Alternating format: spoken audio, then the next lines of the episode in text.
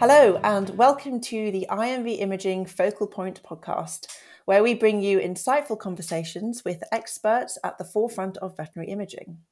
I'm your host for today. My name is Laura and I'm joined by my usual colleagues in arms, Amy and Jake. Hello. Hello, everybody.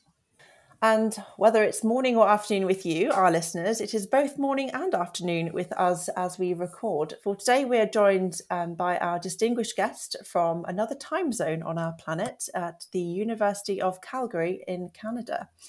So yes, today we are joined by Soren Boysen, a professor and specialist in small animal emergency and critical care. Hello, Soren, and thank you so much for joining us. Well, hello from sunny, warm Calgary in November. It is a pleasure to be here. Thank you for inviting me to the podcast. It's a pleasure to have you. Nice to bring a bit of sunshine to our dark evenings that we're experiencing here. So in this episode, we are turning our attention to the evolving landscape of point-of-care ultrasound, including its crucial role in guiding vascular access procedures. So Soren brings a real wealth of experience and expertise and is a proven inspirational speaker. So this does promise to be a treat of a journey into point-of-care ultrasound. So perhaps could we start with a retrospective journey into how you've seen point-of-care ultrasound evolve over time and what sort of advancements you've witnessed in your career to date? That's a very good question, and I could probably spend an hour talking on that unto itself. The evolution for point-of-care ultrasound really was an adaptation from the human field.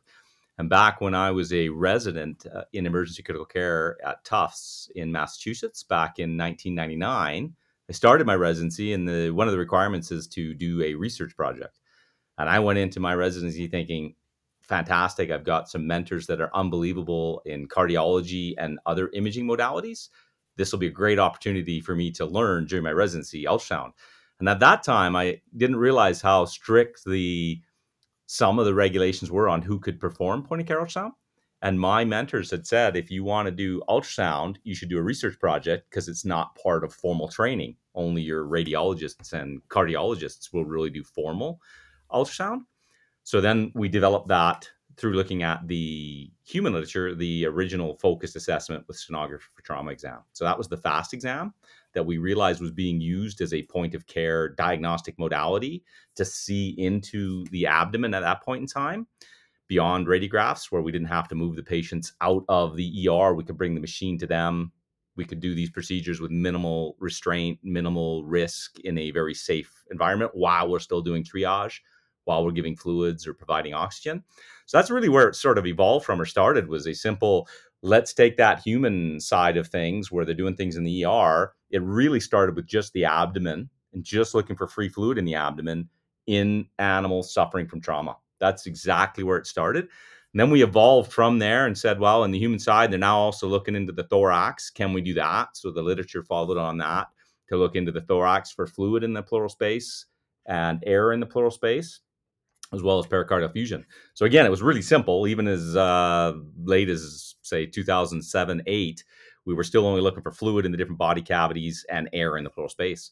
And then it really exploded from there. And as we started to gain traction by showing the evidence through research that you don't have to be a board-certified specialist to answer simple, relevant clinical questions, it really opened the door for us to do those research projects and say, this is something any general practitioner or ER doctor can do, provided we stick to the simple clinical questions that don't require extensive 3 years of a residency to obtain and apply on a daily basis.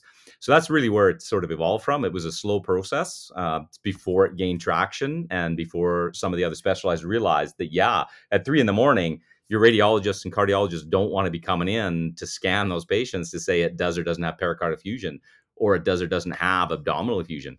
And that's where we really sort of established that foothold to say, these are the questions that can be asked and answered by non-specialists in a short period of time with a high degree of accuracy and minimal training. So it still requires appropriate training to be able to do that. But that's really how it's evolved from simple fluid in the abdomen to then moving into the thorax, Then we're now actually layering in gallbladder wall edema. We're looking for free air in the abdomen now. We're looking at B-lines and actual pathology in the lung through consolidation in B-lines for decreased aerated lung. We're looking at changes in the heart, left atriotic ratios. We're looking at volume status by looking at the vena cava and the chambers of the heart to help guide fluid resuscitation. We're looking into the abdomen now and assessing renal pelvic dilation in our cats. A really nice study out of the RVC to show non-specialists could do that as well. So it's slowly evolving, and we do urinary bladder volume calculations. So there's probably from the original fluid, yes or no, and trauma to now at least 20 different almost binary-driven questions we can ask and answer very quickly in the clinical setting to help guide that patient management and diagnostics, therapy, et cetera. It's almost become critical patients, what can you do in a very short period of time, rather than does it have fluid in the wrong place, does it have air in the wrong place? It's now, this is a critical case. So for instance, blocked cat, renal pelvic diameter and bladder volume. It's fascinating how it's evolving so quickly. Yeah, absolutely. And you did a very nice job of summarizing there, because we actually did do a study when we transitioned it from trauma patients to non-trauma. So we worked with one of our students here in their final year of veterinary school, Dr. McMurray, published that study in 2016 and showed it has applications in non-trauma patients. So we took it beyond the trauma setting. And then we also, in that study, looked at stable versus unstable, which is a really good point that you just brought up, Amy, because when they're unstable, our chances of finding the fluid is what we were looking at for at the time. But when we were looking for basic things, it was less than 10% chance of finding something if the patient came into ER stable in the absence of trauma.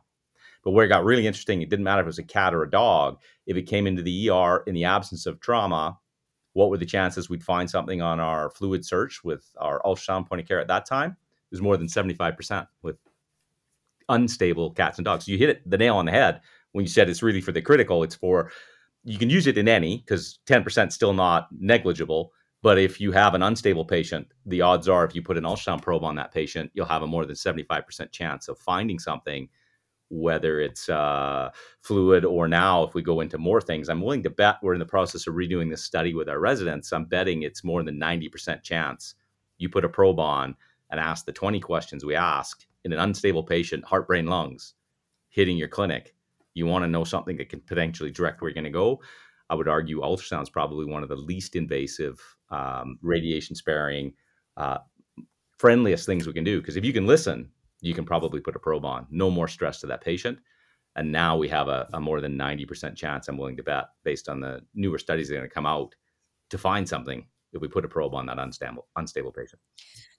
So that's 75%.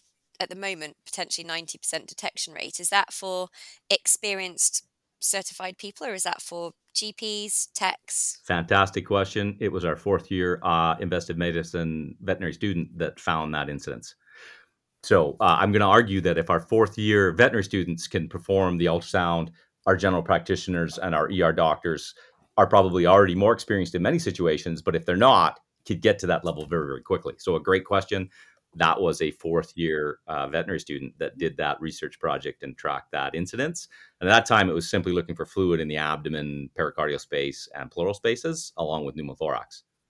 But if they had also looked for B-lines in the lungs, looked for other pathologies, I think that incidence, like I said, would go up higher than that 75. And our resident now, preliminarily, I'm going to guess it hits that 90% range, close to. What level or amount of training, say, would that fourth year student have received in order to be able to achieve that? Yeah, great question as well. And we probably are a bit more progressive in our veterinary training point-of-care ultrasound. We have a good team here of people that love the research and the simulation on it. That experience at that point in time, what we did was our students all have to go through the point-of-care ultrasound training lab. So we have a 4-hour lab that they have to participate in third year.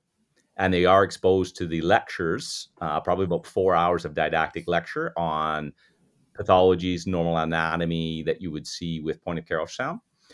So it's very similar to some of the podcasts that we've delivered or video casts that we've delivered in the past. But they basically have 4 hours of didactic, 4 hours of labs, hands-on training.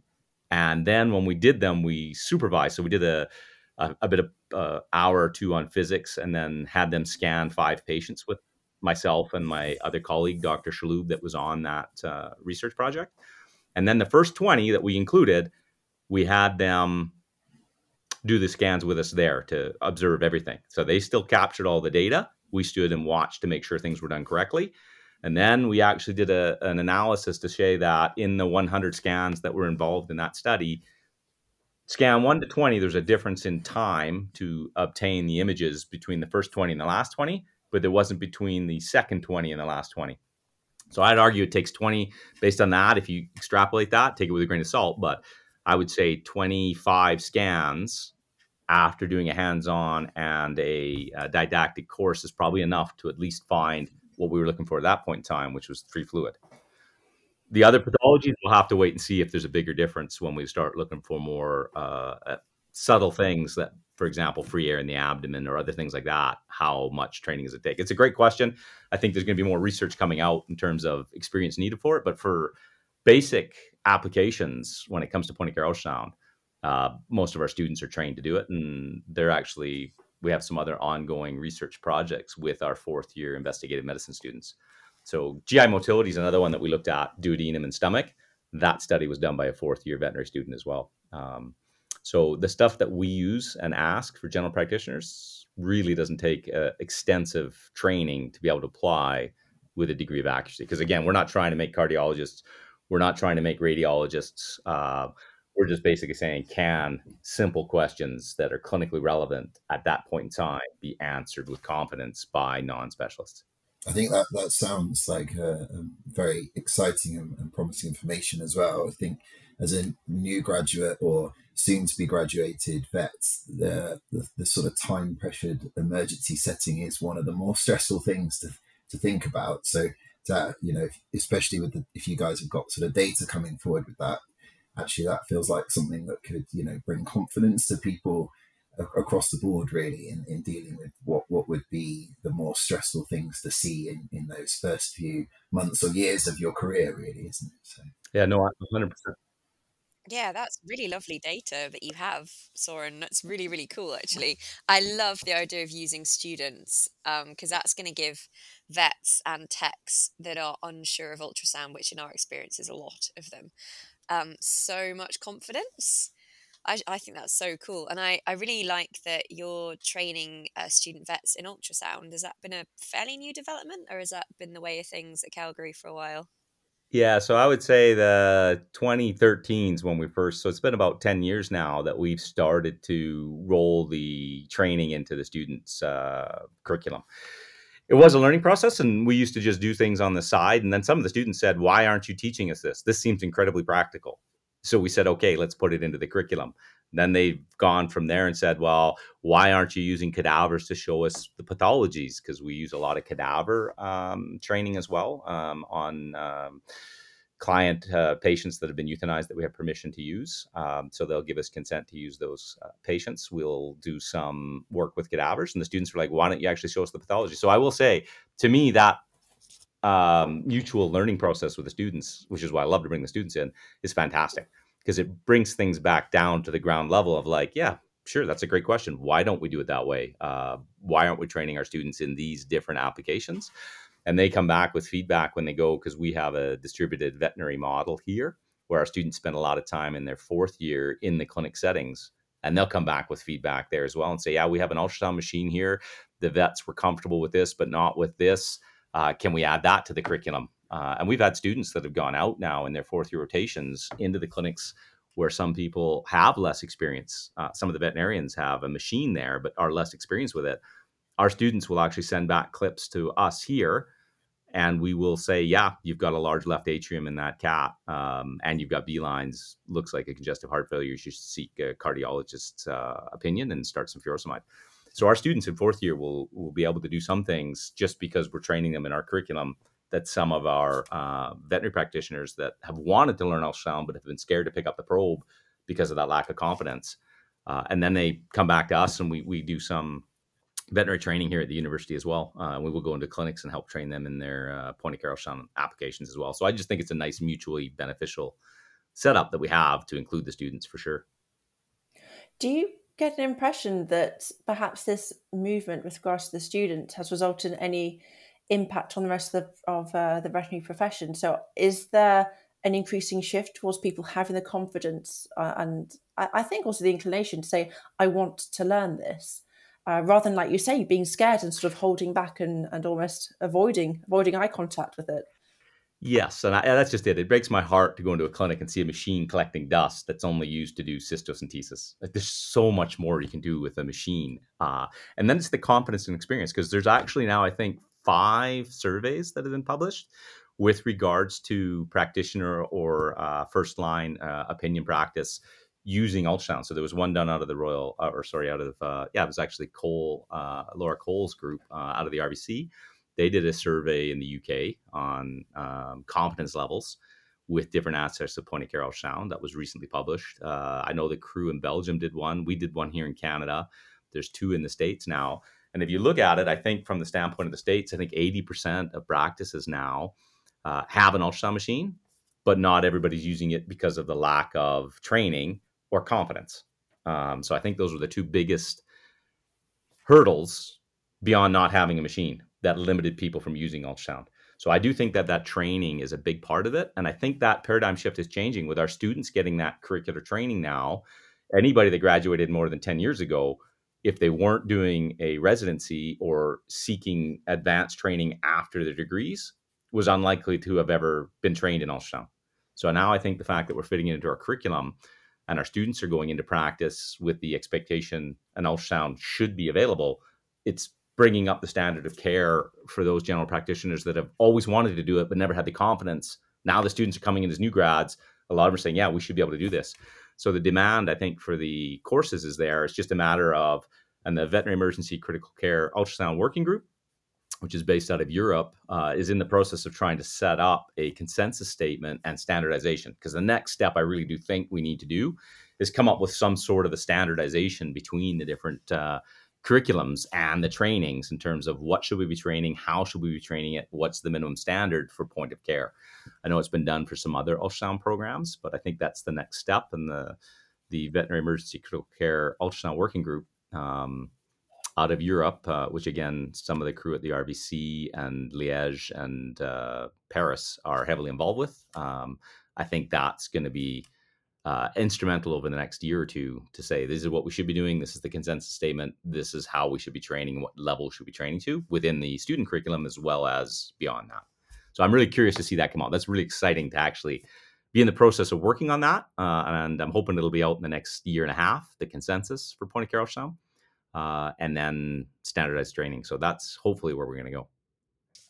It's really interesting what you say about confidence there, Soren, because I recently did some preliminary work surveying veterinary practitioners about confidence levels in first opinion practice over kind of all first opinion procedures, but with a focus on diagnostic imaging. And I had respondents that were mostly quite experienced, 10 plus years in practice, and a lot of them had done a decent amount of imaging CPD at sort of 50 plus hours. And I had a few referral clinicians actually answer the survey as well. And I asked them on a scale of 0 to 100, 0 being no confidence whatsoever, wouldn't know where to start, and 100 being very confident, not a problem, how confident they were in performing A-POCUS and T-POCUS, and it came out at 62%. Which didn't really surprise me, because I think it's a lack of familiarity, perhaps in the older population of practitioners, because it's a relatively new concept. So it fits with what you were saying about sort of lack of confidence. And I think it's really awesome that your students are getting to do it, because it will empower them hugely in decision-making in critical situations where it is very binary, it's very algorithm-based, you know. But the other thing I was going to say was with standardization of POCUS techniques, etc. In the UK, there's a big movement of getting our nurses to start doing ultrasonography, to answer yes, no questions, and to create images and be able to do fluid scores and triage and things like that with ultrasonography. Is that something that is happening over where you are? Yes, absolutely. So just 2 points on that. The 62%, I think that's pretty much in line with what we found as well. But when we break that down, I think there's areas of more experience than others. I think the biggest area the practitioners from the surveys found a lack of competence in is the cardiac evaluation. So I think within that 60%, I do think there's variation between the heart, the lungs, and the abdomen.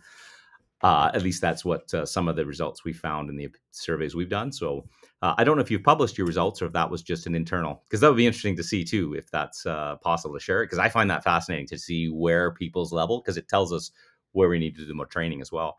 But to come back to the second part of your question with regards to the technicians, that gets very interesting. So I'm going to say that we have our emergency critical care certified technicians here, which we train quite extensively in point-of-care ultrasound. And they will do ultrasound-guided vascular access, for example, ultrasound-guided central line placement. Our technicians are already trained to do those procedures percutaneously. So they put the central lines in, they'll put the PICC lines in. So they'll use ultrasound now as a complement to that. Same thing, they'll do arterial catheter ultrasound-guided placement. Some of them feel comfortable enough, they go and they do their cystocentesis. Some of them will feel comfortable doing thoracocentesis ultrasound guided. The big question that we always run into, and it varies by province, by country, by state, by region, what defines the role of what a technician should do? Should technicians be, or are we now encroaching on the veterinarian's responsibility? Is it considered veterinary medicine if you pick up an ultrasound and have to interpret an image to be able to do a procedure? So that to me is a bigger issue at the provincial or country's regulation in terms of defining roles for technicians, nurses, veterinarians, and where the lines are. But when it comes to training the technicians, we have specific point-of-care ultrasound designated technician courses at European Veterinary Emergency Critical Care Congress every year. So EVEX, for the last 4 years, has done a technician point-of-care ultrasound lab. We do it at the Western Veterinary Conference in Vegas every year now. We started adding the technicians lab.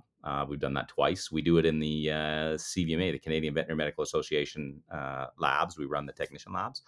So we train a lot of technicians in point of care. How they use it and what they're allowed to do with it, I think really does vary by region. But we think that the skill set that they'll get from learning point of care ultrasound for our technicians is applicable in many scenarios, whether it's IV guided access they're using it for, or it's simply to do a pre-scan in the triage setting and say, it's got fluid in the chest, or I believe it's got fluid in the chest. You need to have a look at this and advise the doctor. And if you think about the same thing on the human side, most of your initial image capture is by ultrasound technicians, not by the radiologists. They're then read by the radiologists. And we had a similar situation when I did my residency, where we had a technician that captured most of the ultrasound images that were then read later by a specialist in imaging. So I don't know where the lines are, but I do think it's useful for our technicians to be able to interpret anatomy, identify the anatomy, and be able to understand the manipulations of the probe to potentially do procedures. So we definitely train them in that for sure. I always find it really interesting how the rules are different across. So our nurses wouldn't be able to stick a needle into a cavity, so they wouldn't be able to do cystocentesis or thoracocentesis. But the ultrasound guided central line placement and arterial catheter and things like that would be okay to do. So I always found that quite interesting. But I think it's so important for their job satisfaction, to be able to do some of the really, really cool stuff like that. I think that's quite fun. Yeah, no, 100% agree. Retention is a big problem for a lot of our technicians. And I think it's a big problem for ER doctors as well. And I think the more that we can empower them with to feel confident in making the diagnosis, I think that well-being of knowing that you're in the right track and you're doing something that's beneficial, as opposed to being frustrated, not being able to do it, is hugely impactful. I think that's a big part of retention and well-being as well. And it kind of goes both ways as well, doesn't it? It helps reduce the pressure maybe on the veterinary member, the surgeon in that scenario. If you've got maybe more nurse staff around in certain circumstances, albeit not always, but if you can share more of the tasks, it's more fun for the nurse involved and potentially helps balance everything out a little bit through the team, which can be great. Albeit, I appreciate a lot of places at the moment. I don't know what it's like at your end, but I think sort of staffing is definitely a problem. And I think the more everything can be spread through, it will keep it exciting, but help sort of spread those jobs across as well, really. Yeah, and I think the team approach to diagnosis is a key component of making a good, healthy environment. So same thing when we have a complex case, we have multiple specialists involved. I think having multiple layers across experiences, including our technicians, our nurses, everybody that's involved with those cases contributing. Again, I think it builds a better collegial environment. And like you said, does make some of the workload a little less dependent on one individual within that practice setting. But I think it also makes the workload more interesting for them. For say, if in my experience, when an ultrasound examination is being performed, especially if there's in multiple regions, I'm sort of speaking as an equine vet here, you could easily find yourself in the ultrasound room for about an hour, depending on the horse. And if the person holding the horse and assisting with the patient doesn't understand what they're seeing on the screen, they're bored stiff, and that doesn't do them any good whatsoever. But the minute they start to understand what they see, they can become involved in the case and the process that's going on. And I think they actually find it quite enjoyable. No, I 100% agree. And that's, I mean, if I think about it from my own personal experience as a student, you'd go into the ultrasound room, even as an intern, you go into the ultrasound room, you'd stand there and hold that patient for an hour while the specialist scanned it. And if you didn't know what was happening, it was exactly like you said, for others that aren't as familiar, trained in it, it becomes a long process to sit and watch and look at something you don't necessarily understand. You may ask a question, but you don't always get the satisfactory answer. That's the change now, because our students, when they're on fourth year rotation with us in the ER, when the patients come through, they do the initial point-of-care ultrasound evaluation. They put the probe on. So instead of watching somebody else do it and try to learn just by seeing and not knowing if we'll get to do it, our students, when they hit the fourth year rotations with us in the ER, so when they're on with me on the ER setting and my colleague here, Dr. Menard, when they're in with us on the ER setting, they will be the ones that do, as we're assessing those patients, they'll be the ones that do the preliminary first scan while we're watching them to tell us what they're actually seeing and what they're diagnosing. So we integrate our students into that for exactly that reason that you just mentioned, Laura. That's great. That's really great. We didn't have anything like that at university. Watched a lot of scans, didn't have a clue what was going on. I don't think we really saw that much POCUS happening in the ER. I mean, Laura and I graduated at the same time from the same place. Have you got the same recollection I do, Laura? I don't remember coming across point-of-care ultrasound as a concept until well after graduation. Yeah, we're not that old. Yeah. Jake's a bit fresher than we are. What about you, Jake?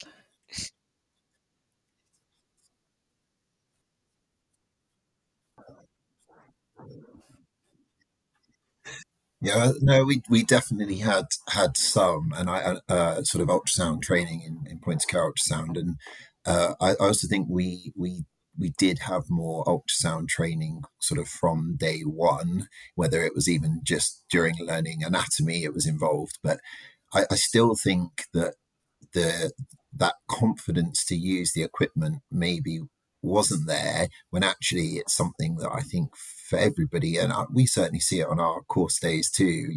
People, and when we've had the nurse training days as well, the speed in which people learn the skills required for POCUS and thoracic and abdominal is really quick. And you can see the enjoyment that brings with it once, that skill set's gained.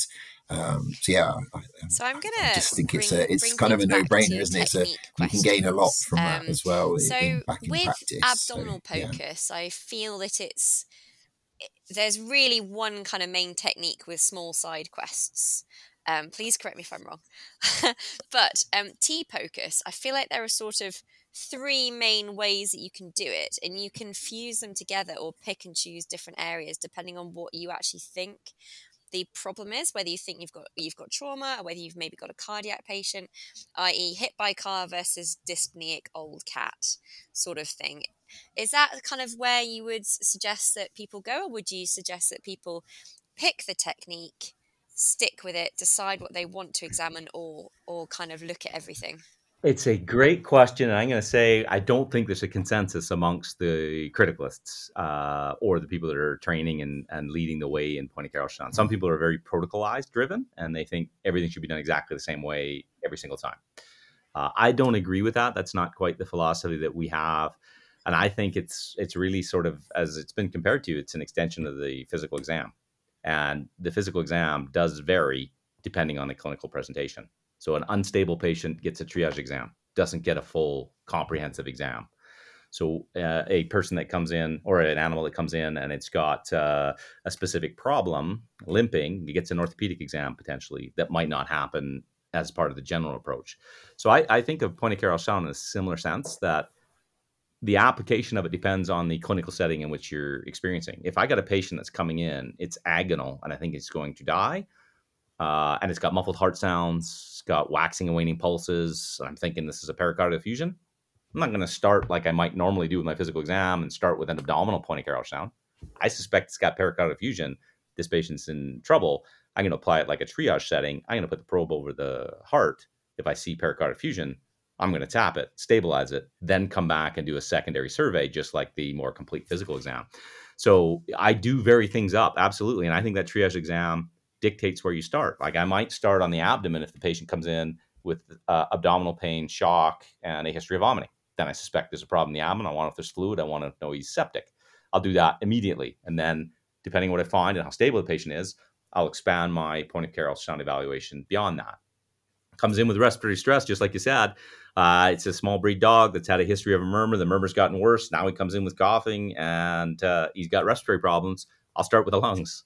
I'll see what the problem is. If he's got B-lines, I can quickly check the left atrium after seeing those B-lines. Okay, I've got a situation of left-sided congestive heart failure. Get him on oxygen, get him on furosemide, stabilize him, assess more broadly.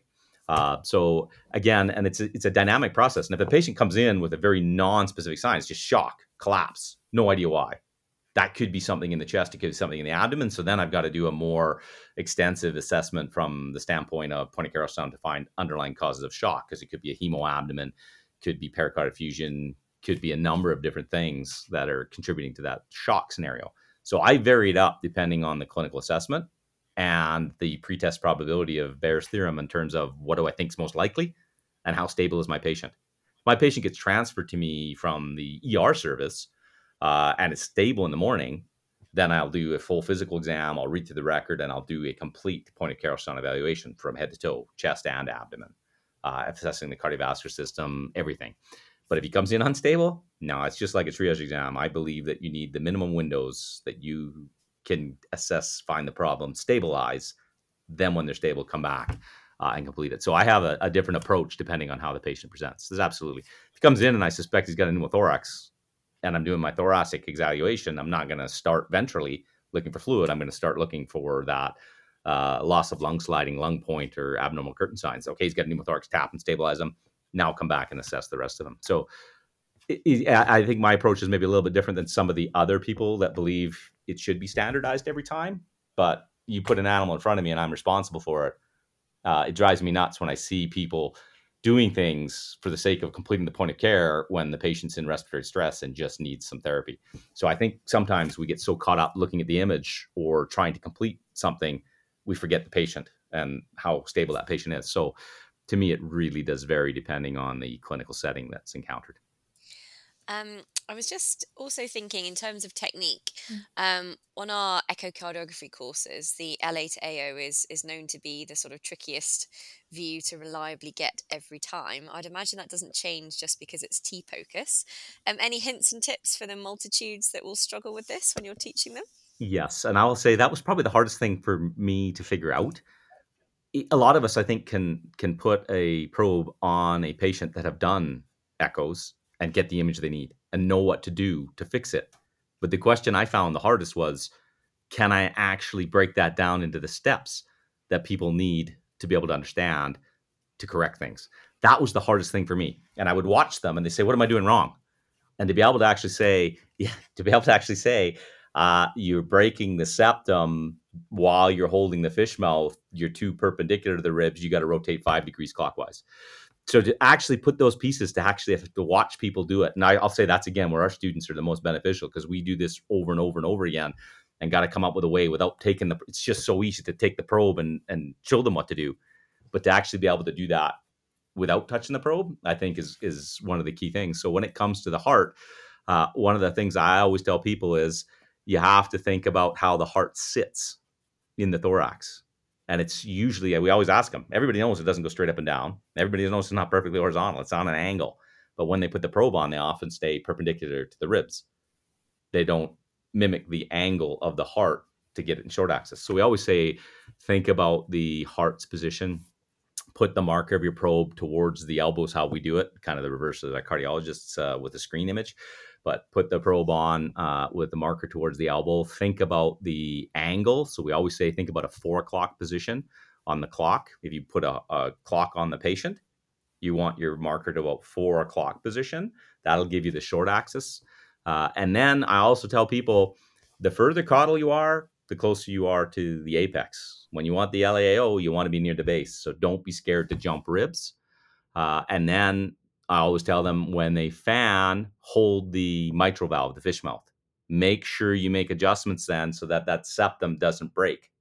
Because if it breaks, you're too perpendicular and you got to rotate clockwise. So it's really hard to explain it in a podcast. But I will say the other thing that we always tell people, and we do this intentionally when we train them, we turn the screen off. We freeze it or close it or cover it. Because it's really not your skill with ultrasound, it's your knowledge of how to put the probe on and the position of the heart in the chest. So we turn the screen off.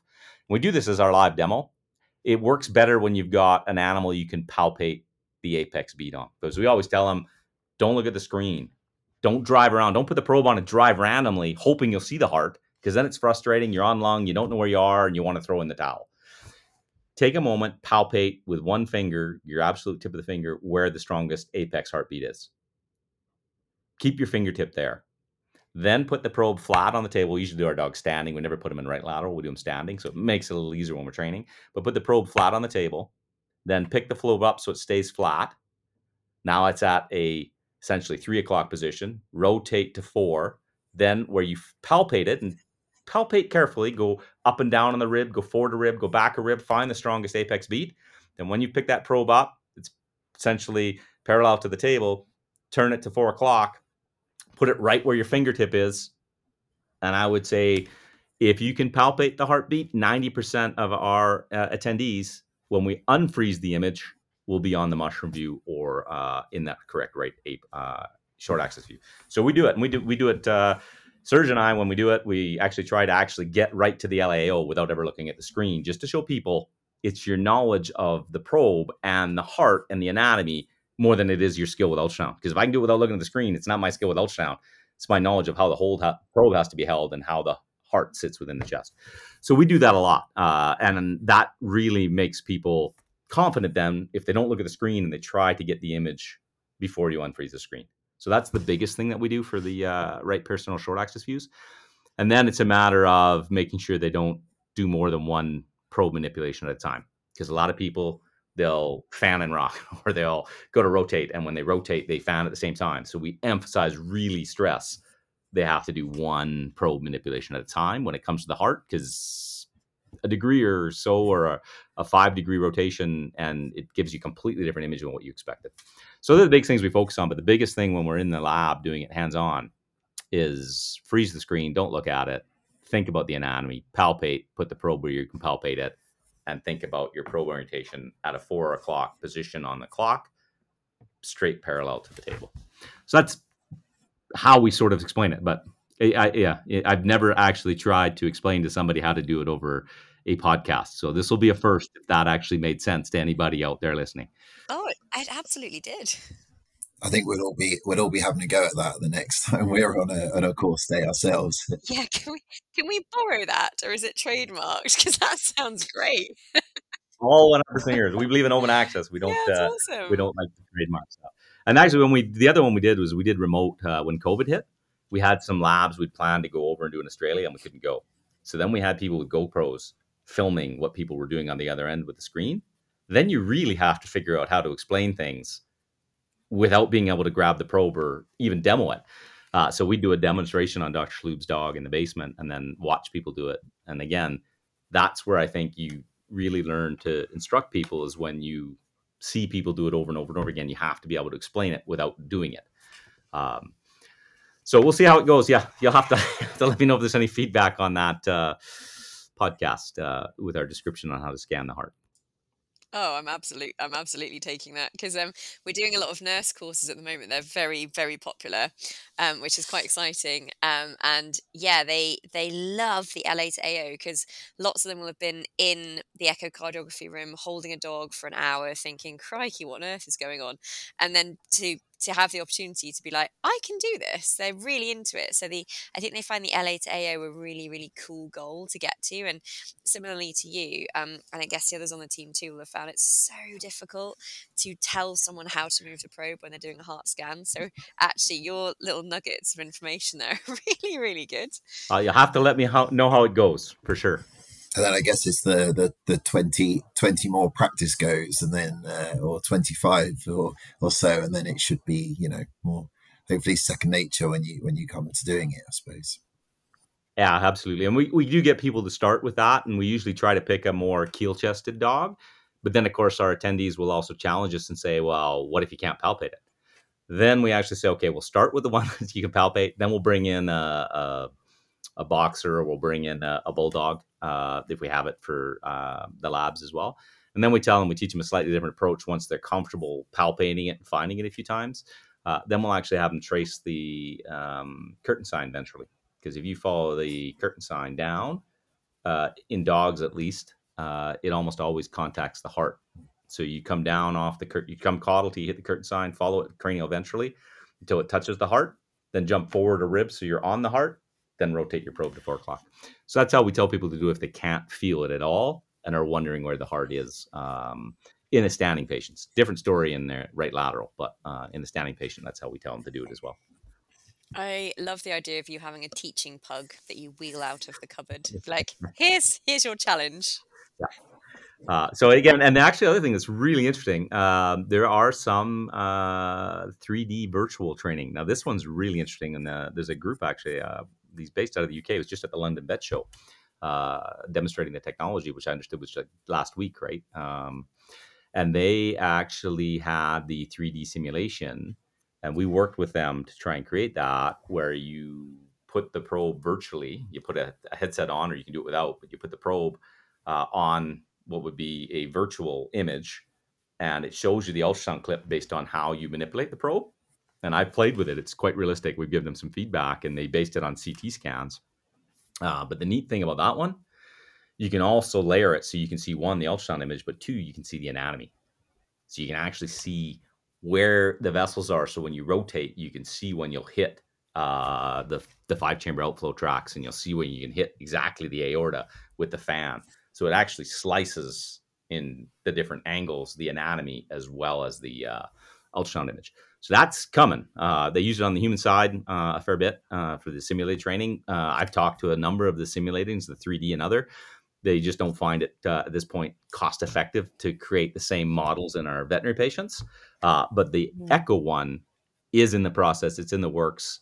I'm pretty sure that's going to come out in the next little while. And I think then again, we can start to look at how we integrate those models, simulated as well as 3D, prior to live dog scanning, to say, yeah, it cuts your scan time down and your ability to find that LAO with far greater confidence in a much shorter period of time, if you're learning it from the anatomy and 3D simulation standpoint.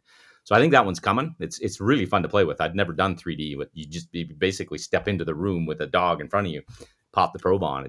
It's a lot of fun to play with. So I'll be curious to see where that stuff goes as well. I think that'll be the next probable wave of education on the veterinary side with point-of-care ultrasound.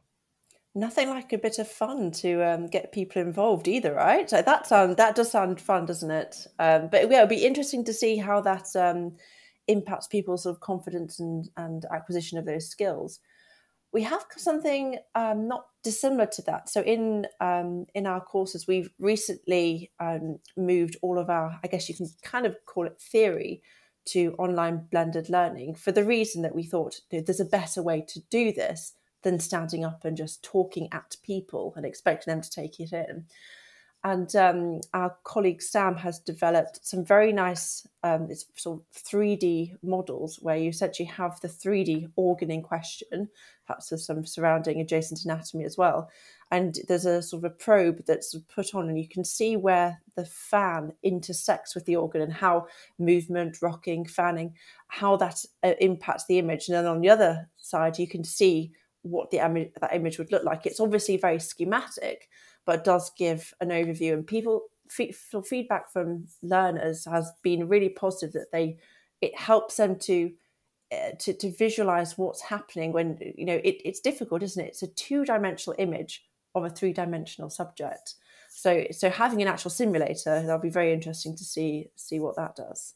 Yeah, no, and I think that's one of the key pieces is to tie that anatomy to a screen. That's where people, I think, lose the disconnect because it's been so long since they've taken the anatomy courses to know how the chambers sit and where they are and how you'd need to slice it on short axis to get that image. So I think what you guys are describing will be extremely beneficial and helpful in terms of correlating the anatomy to the ultrasound image, like you just said, a 3D structure to a 2D image. And then I think if people can actually do the manipulations as the next step, which I think is where some of that simulated training is going with the 3D, it'll basically take the anatomy and the ultrasound image, but then tie it together as one thing that you actually have to learn the probe manipulations to see the impact of on the screen in real time. So I think it's going to be interesting to see where that goes in the future. A space to watch, isn't it? But we would be remiss if we were to chat away about this without sort of discussing perhaps vascular access, ultrasound guided vascular access in a bit of detail, because you have been a little bit of a pioneer on this in the veterinary field. Absolutely. So again, that's something that's probably come into the veterinary side more recently relative to the other point of care applications from a diagnostic standpoint, the interventional side of things. And the ultrasound guided vascular access is one that I think is a natural progression, because once you're familiar with the orientation of the probe and the different planes when it comes to ultrasound, the ability, I think, to succeed in placing an IV catheter or obtaining a venous or arterial blood sample is unbelievably impactful. So when it comes to blood sampling, you get those cats or those dogs that come in, they've got hematomas or they've got edema and you just can't feel things well. The beautiful thing about ultrasound, you put a probe on, you can see the vessel. You can also assess the vessel if it's thrombosed or it's patent to say, yes, I can get a sample from this, or no, I should choose a different vessel. You can also get a feel for the depth of that vessel in terms of how far you'll have to advance your needle or catheter to either place the catheter or collect a sample. So I think it's brilliant for that.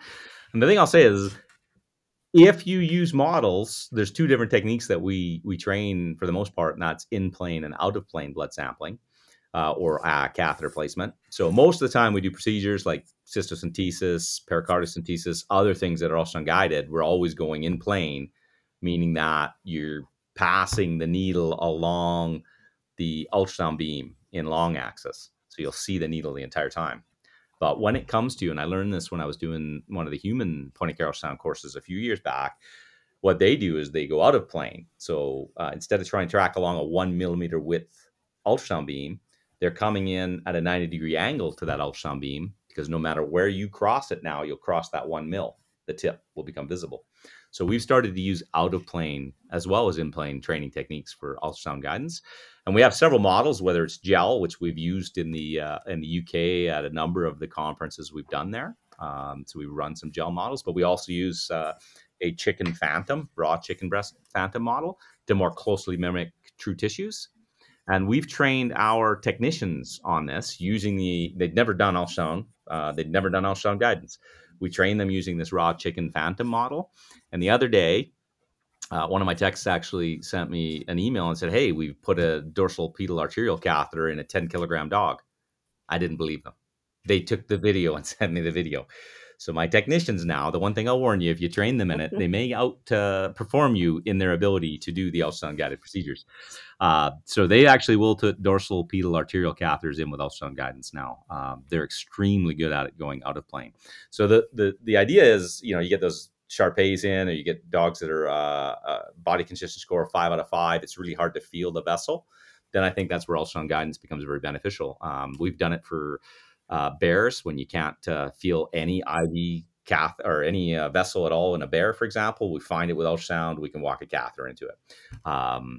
So we've done that. We've done studies. Actually, the crew out of Belgium is just in, I think it's in press now. They actually just said anything that comes to the ER, go blind versus ultrasound.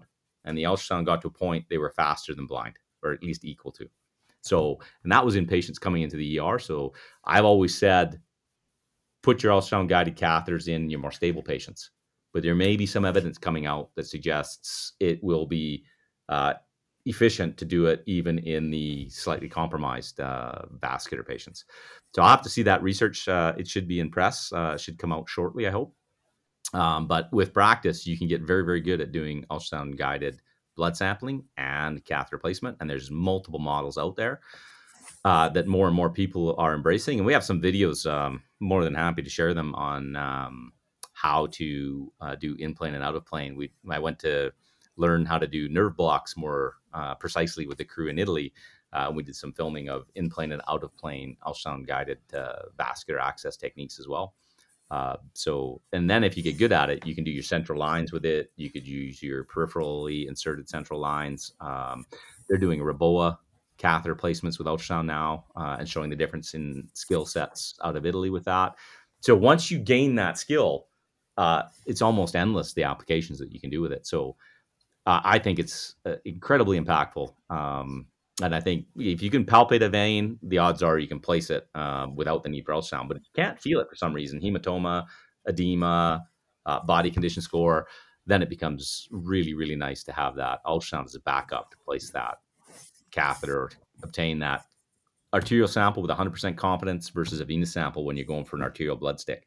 You push down on the probe, the vein collapses, the artery doesn't. You know which one to collect if you want an arterial sample with confidence. So that's how we've sort of started to apply it. But lots of models out there and lots of ways you can gain confidence for sure in doing point-of-care guided techniques. I think it's definitely one of those applications of ultrasound that really fine-tunes the use of pressure on the probe, though, doesn't it, when you're practicing for venous access versus other imaging uses, really. Yeah, so that's a really good point. It's, you got to use gentle touch because you can easily collapse that vein. I 100% agree. So that does take some practice in that sense, but that's why I like the other reason I like that chicken phantom model, because it's got give to it.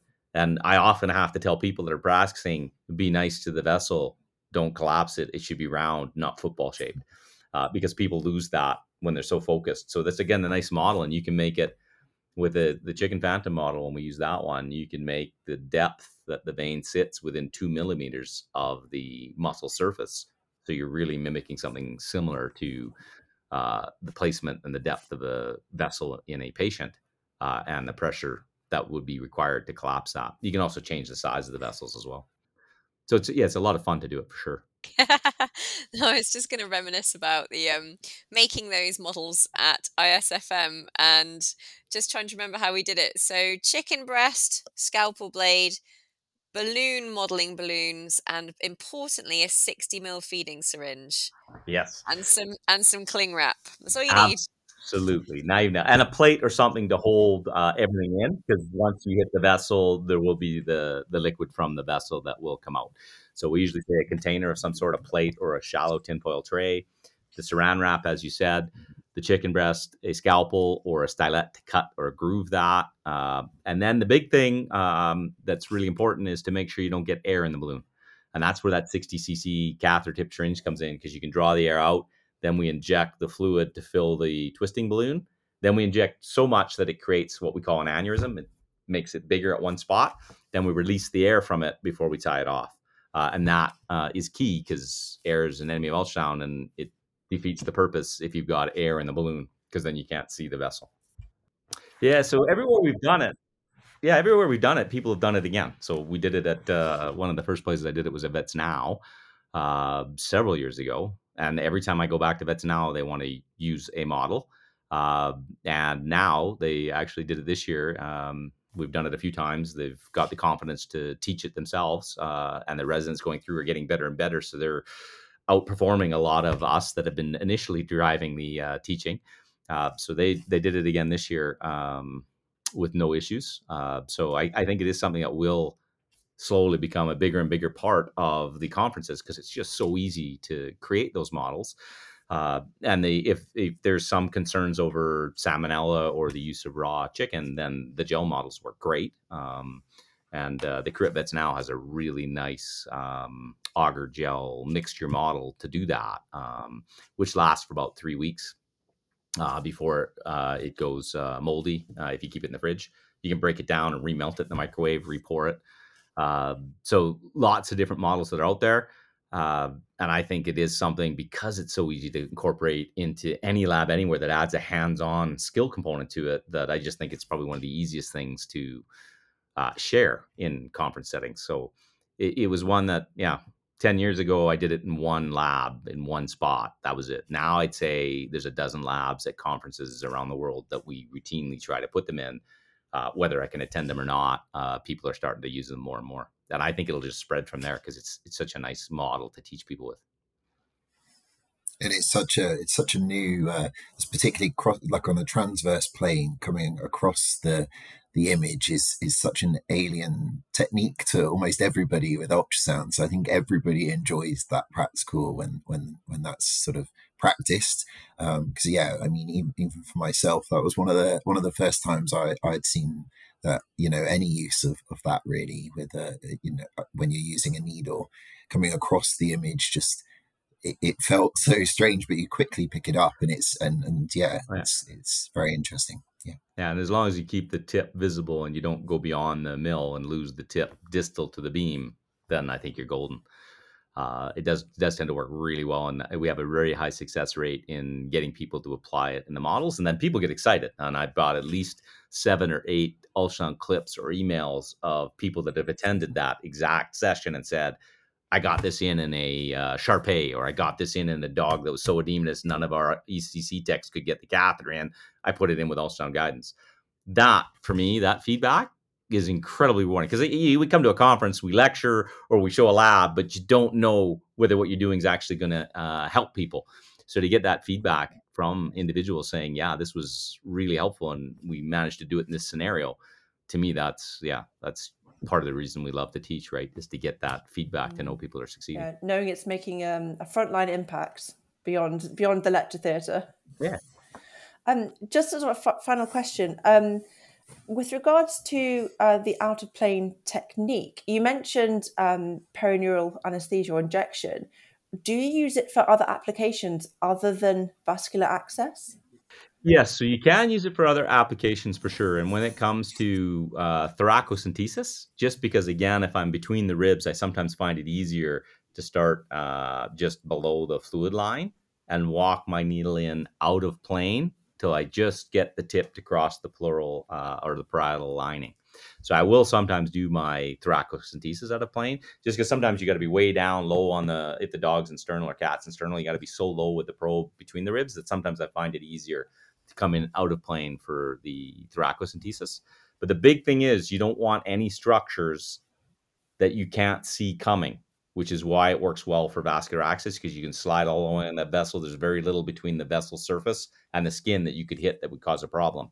And I find the same thing if you're dead set between the ribs in the intercostal space, as long as you don't go over lung and you're definitely over the fluid, there's very little between the skin and the parietal lining in that plane that you could hit that would be a problem. So I'll use it for thoracocentesis as well. I do both in and out of plane for thoracocentesis.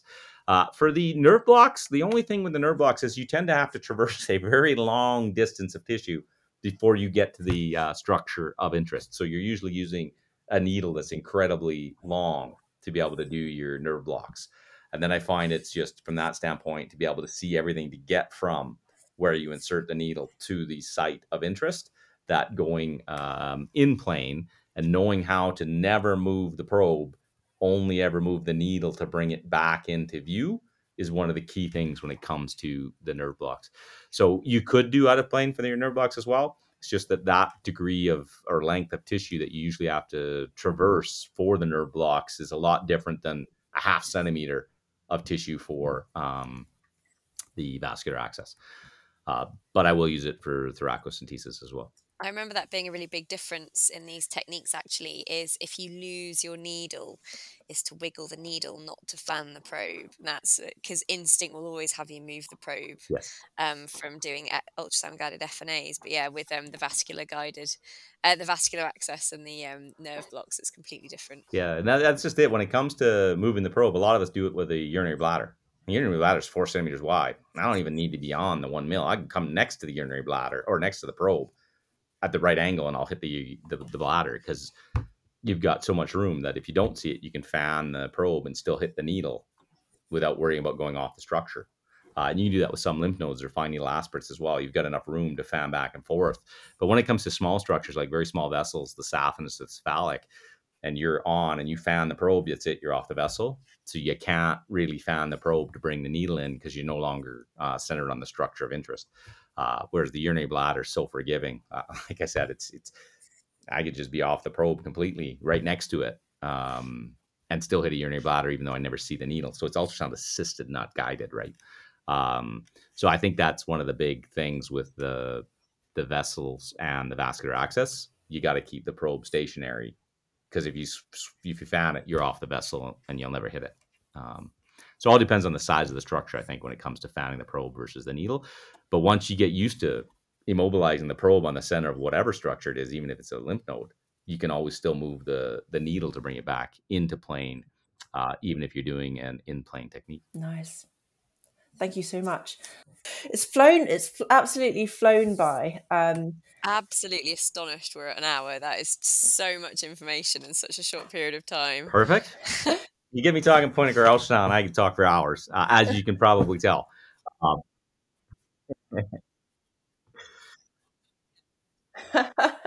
No, it was truly fascinating. I can guarantee that we're going to be gathering our machines and our personal dogs within 24 hours and trying some of these hints and tips just to see how we get on. Thank you for inviting me. I really appreciate it. It was great to see you all and to chat to you all. If anybody has any questions that we maybe didn't cover that are specific that I can help with, I'm easy to find. I can't hide if I want to. Just type my name in and my email address comes up for the university.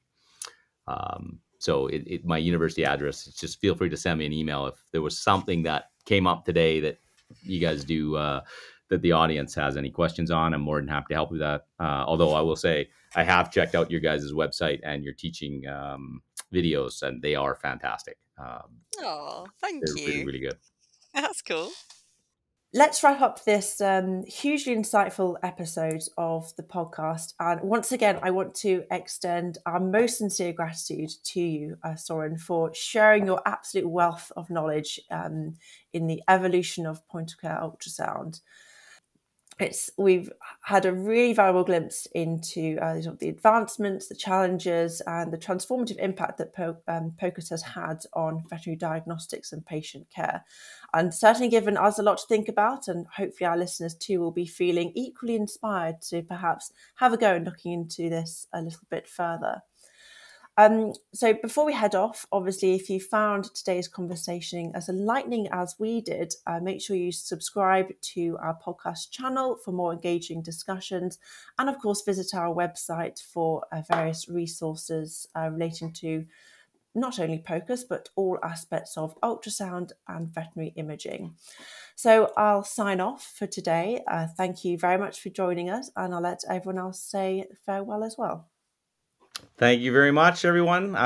Pleasure to be involved with the podcast. I'll leave you with one of my favorite ER sayings when it comes to ultrasound. POCUS to live, live to POCUS. Hope to see you at some point in the future. Brilliant. Thanks, Soren. Bye, everybody. This has been super interesting. Thanks, Soren, for coming. It's been really fab. Yeah, thank you very much, Soren. I feel like I've learned an awful lot there. But it's very interesting. And yeah, see you later, everybody.